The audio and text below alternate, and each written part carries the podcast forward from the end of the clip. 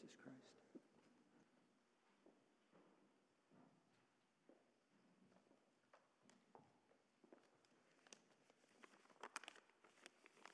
At some point in our life, especially when we were young, we have thought or dreamt of becoming a, queen, a king or a queen.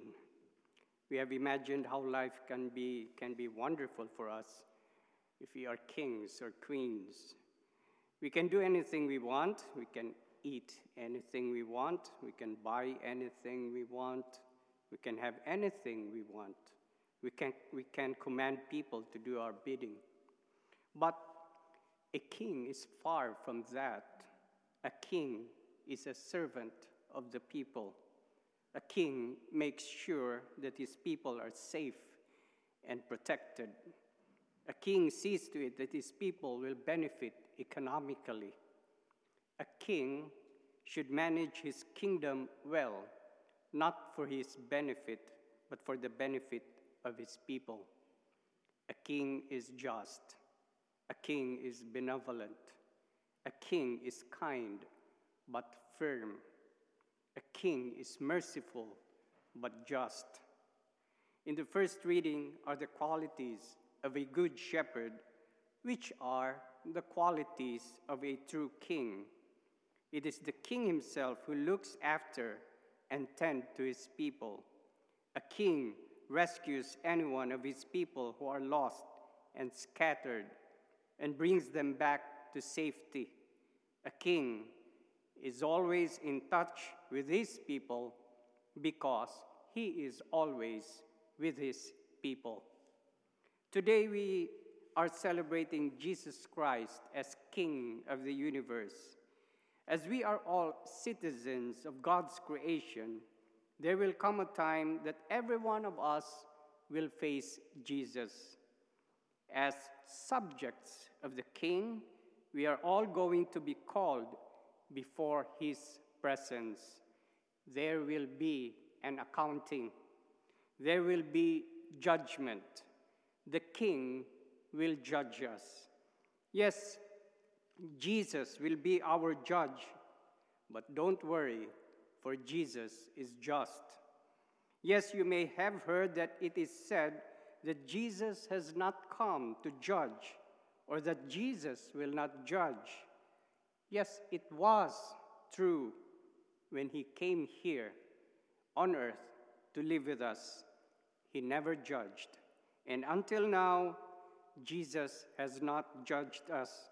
And Jesus will not judge us until such time when he comes back again.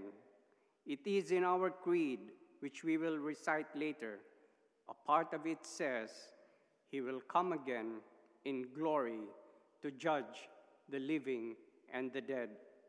And in the gospel, in the readings that we have, it is very clear, and it is Jesus himself in the gospel who said, When the Son of Man comes in glory, and all the angels with him, he will sit upon his glorious throne, and all the nations will be assembled before him and he will separate them from one from another, as a shepherd separates the sheep from the goats. He will place the sheep on his right and the goats on his left. Yes, there will be judgment for all of us. How shall we be judged? We shall be judged by what we have done to what Jesus holds dear in his heart the people, and his church. The church has given us a list of what we need to do. They are called the corporal works of mercy, which are feed the hungry, give water to the thirsty, to clothe the naked, to shelter the homeless, to visit the sick, to visit the imprisoned, to bury the dead. The corporal works of mercy are easy for us to do.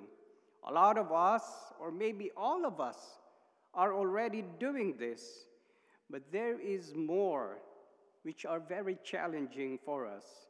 They are called the spiritual works of mercy. And these are we are to instruct the ignorant, counsel the doubtful, admonish the sinners, to bear patiently those who wrong us, to forgive offenses, to comfort the afflicted, and to pray for the living and the dead. We can never do all these things on our own. We need the guidance of the church. We need the prayers of the church. We need the faithful of the church. And we need to come for masses and we need to pray. It may seem to be a tall order for us, but all we need is just to take that first step towards our church, open our hearts, be humble, be accepting, and the rest will be taken care of by Jesus. Let us pray that we be in the protection of our King, who is a good shepherd, a just judge, and our Savior.